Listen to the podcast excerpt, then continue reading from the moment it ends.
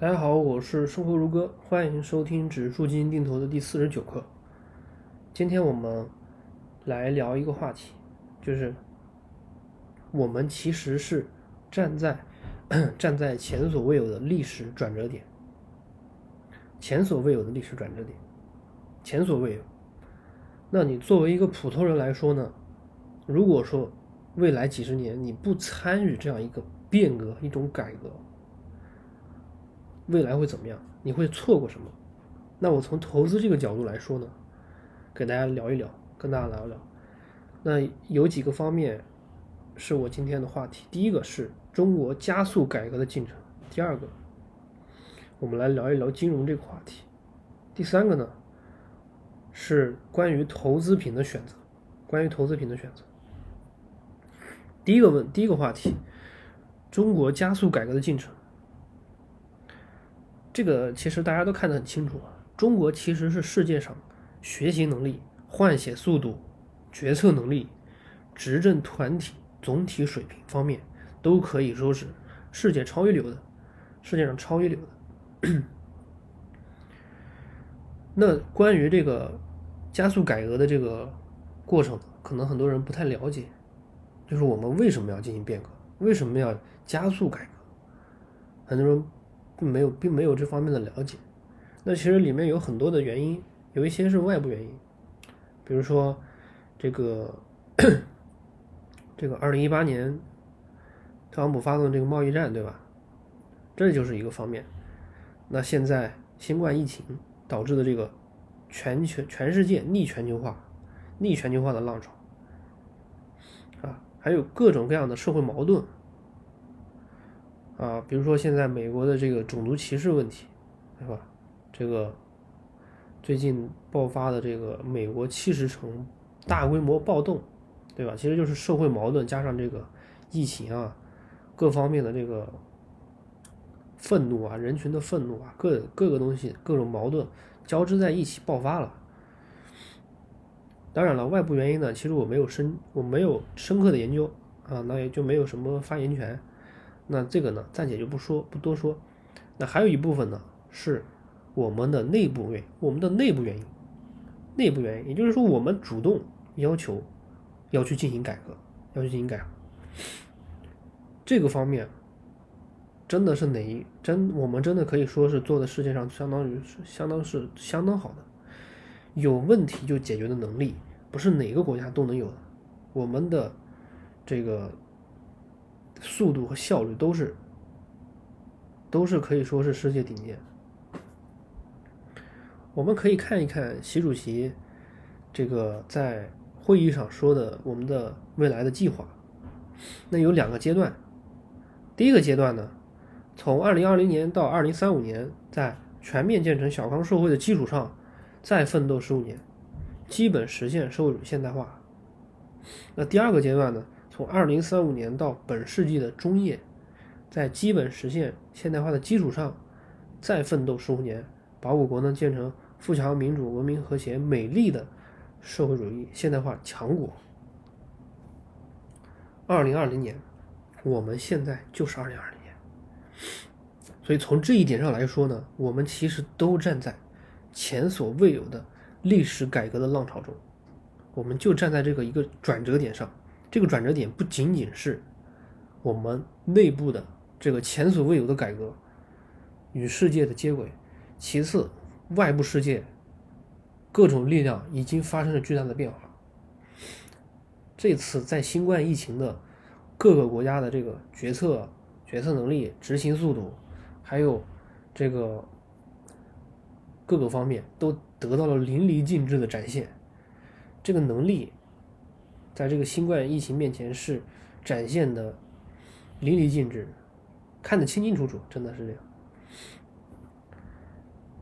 那我们在这一次的改革里面呢，不再是像以前一样了，不要再大家不要再再用以前的那种思维去思考问题，啊，不再是那些什么汽车、水泥、房子、电视啊、逛商场啊这个阶段了，这个阶段我们已经过去了。我们对于这个。物质生活，改革开放之后提供的这个物质生活的这个要求呢，其实已经极大部分满足了。绝大部分满足了。那我们现在需要的是什么呢？对于精神，对于这个更高层次的产品的需求，我们老百姓需要的是这个东西，更高层次的产品的需求。那我们未来需要创造出这些东西来满足大众。那这一个阶段呢，我们每一个人都会体会到很大的改革。第一个是新工业化时代，有哪几个部分呢？比如说五 G 啊、大数据啊、人工智能啊等等，对吧？还有很多，这个是新一代的工业化，他们也将会极大的改变我们的生活。那这个还不止，这个是硬实力方面，我们还有很多的软实力方面也会全力的跟进，比如说金融啊、法律啊。教育啊，文化呀，这些方面的改革也会加速，也会加速。这个是我们谈的第一个方面，是中国加速改革的进程。第二个，我们来谈一谈金融这个话题，就是投资这个话题。关于投资呢，大家可以，其其实其其实能够体会到，最近这最近的这一段时间呢，我们改革的这个速度啊。这个效率啊是越来越快，而且呢，也是出台了非常非常多的这个策略，这个这个呃政策啊，出来很多很多的政策，包括我们金融开放这个问题，对吧？以前都是没有没有进行过的，加速加速推进，加速推进，在很多方面呢，比如说投资者保护方面，我们投资者保护其实一直做的不太好。我们很多投资者被这个垃圾公司被骗得血本无归。那这个方面，我们投资者保护方面将会有很大的跨越。垃圾公司退市制度将会更加完善，注册制改革，注册制改革将会使龙头公司的筹码变得越来越贵，变得越来越贵。那作为股票市场来说呢，我们很多人呢都是当做一个赌场。当做一个赌场来说来做，那么未来呢？那么未来呢？嗯，中国呢，它将会成为新的一个全球投资者的天堂。以前是美国，以前是美国。当然，美国呢，至于它衰不衰落，我不知道。但是我可以肯定的是，中国肯定会成为全球投资者新的天堂。这是，这是，这是大的趋势。长期投资和短期博弈将会在这个市场上更加完善，更加完善。就像美国一样，我们其实很多的优先进的制度都是跟美国学的。其次呢，股票市场，我们作为全，我们将会作为全球优秀的上市公司的最佳地点，作为一个融资渠道，上市制度会更加完善。啊，我们将会呢，我们作为一个投资者来说呢，将会迎来很多的优质企业，这个投资的机会，这个可能可都是真真金白银，真金白银。就是说实话，现在很多中国的这个基金经理啊，这个搞博弈能够赚点赚点钱，其实是都是有点特殊的背景在里面的。因为我们中国的以前金融没有开放之前呢，都是那那帮中国的基金经理自己在那玩儿。啊，自己在那玩中国的其实散户特别多，所以基金经理呢，他只要稍微采取一点这个优秀的策略，他就很容易跑赢这个市场。那你那你可以去看美国，其实情况大不一样。当全球的投资者、全球的投资者进来的时候，那这个时候就不一样了，那就完全不一样了。中国呢，有很多百分之七十以上的散户呢，他啥也不学，还睁着眼睛瞎买。和赌博没有什么两样，和赌博没有什么两样，这个就是就是会使得我们经常会看到的一个现象，就是优秀公司啊，它可能会极度低估，然后呢，它还然后它低估，它没有上涨的趋势，它就一直低估，一直低估，甚至甚至非常非常非常便宜，然后呢，被炒起来之后呢，又极度高估，长时间的高估，然后呢持续高估，这是我们在。股票市场上经常能够看见的一个现象，那在这个以这个现象呢，以后会越来越少，会越来越少。当全球投资者开始进来的时候呢，其实我们这个本土的基金经理其实没有什么优势，没有什么优势。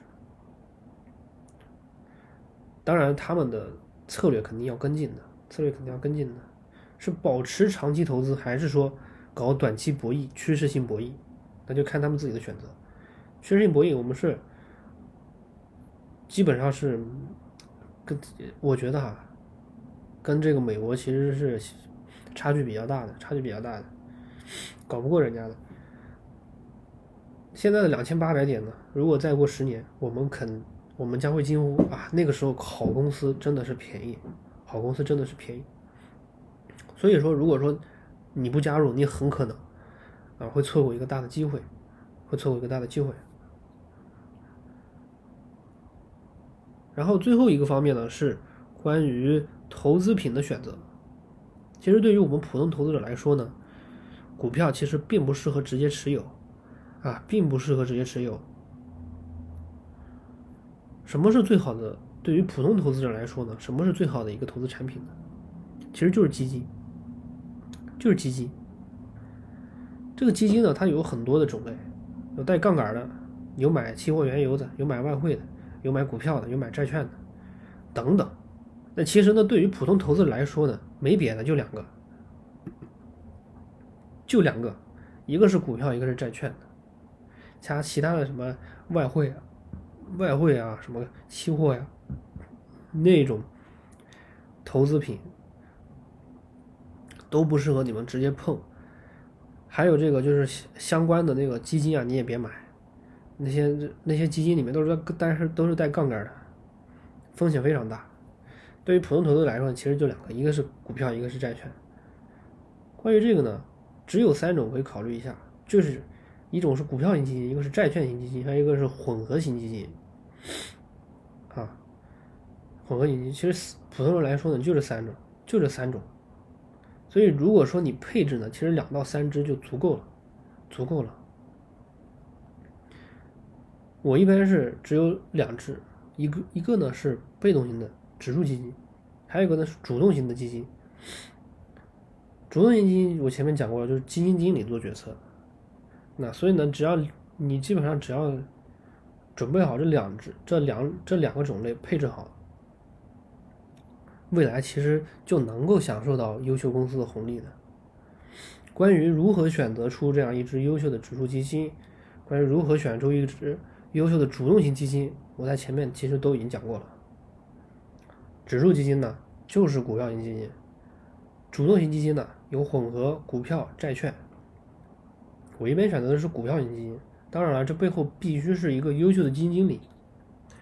如果你嫌弃波动太大你可以选择混合型基金，啊，就是它既投股票又投债券的，投现金的等等，保持百分之十到百分之二十的收益率是没有问题的。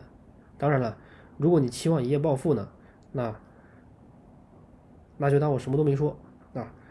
总结一下，我们再说一遍，如果说未来在站在这么一个改革的时间、改革的一个进程当中呢，如果说你不参与这样一个投资，其实大概率呢，你其实会活得普普通通，你也不会活得特别差啊。当然，这这个从这个主动收入来说呢，这个其实跟你的这个勤奋是有关系的，勤奋还有这个选择有关系。那如果说你不投资呢？你其实或你其实是少了一种加少了一点加速度的，这这会让你失去很多的，就是非常优质的公司股权增长带来的红利。所以我们买那个指数基金啊，背后其实就是优秀公司的股权，只不过这个这个股权呢是是这个基金经理帮我买的，所以我们购买指数基金呢就能够分享这些优质企业的红利了。然后如果说你有点知识呢。你还可以在低估的时候买，啊，在低估的时候买，然后高估的时候卖，你的年化它可以提高五个点到到十个点之间，这是没有问题的。第三个，其实未来呢，改变命运的机会也还是有的，但是门槛还是比较高的。现在的社会专业度非常高，也就是说，如果说你不专注于一个领域的话，其实你。获得大的成功的概率非常低，获得大的成功的概率非常低。很多的这个优秀的，嗯，人呢，他都是从一个领域做到顶尖，然后呢，在这个程度之上，找到一个合作团队，去共同去开拓一个事业，这个是可以的。而我们的，但是我们的前提呢，就是说你必须在某一个方面有非常擅长的地方，你不能说是就是，嗯，看起来好像什么都会，但是呢，其实没有哪个地方是真正拿得出手的。这种人其实是最尴尬的。真正优现在其实是短板效应，很多人在跟我说这个短板效应。其实，在未来呢，短板效应是可以用其他的科技去弥补的。我们只需要去把这个自己的长处呢极大的扩展，尽可能的把我们的长处啊越拉越长，越拉越长，拉到什么程度呢？没有人比你更长，就我这个长处呢，已经已经达到行业顶尖了。那到这个程度呢，你赚钱的，就是非常容易的事情，非常容易的事情。所以 啊，这个扯远啊，还有很多呢，就是说股票投资。如果说你在未来你不去做这样的一个事情，你也不买基金，那你其实改变命运的机会是很很少的。你又不创业。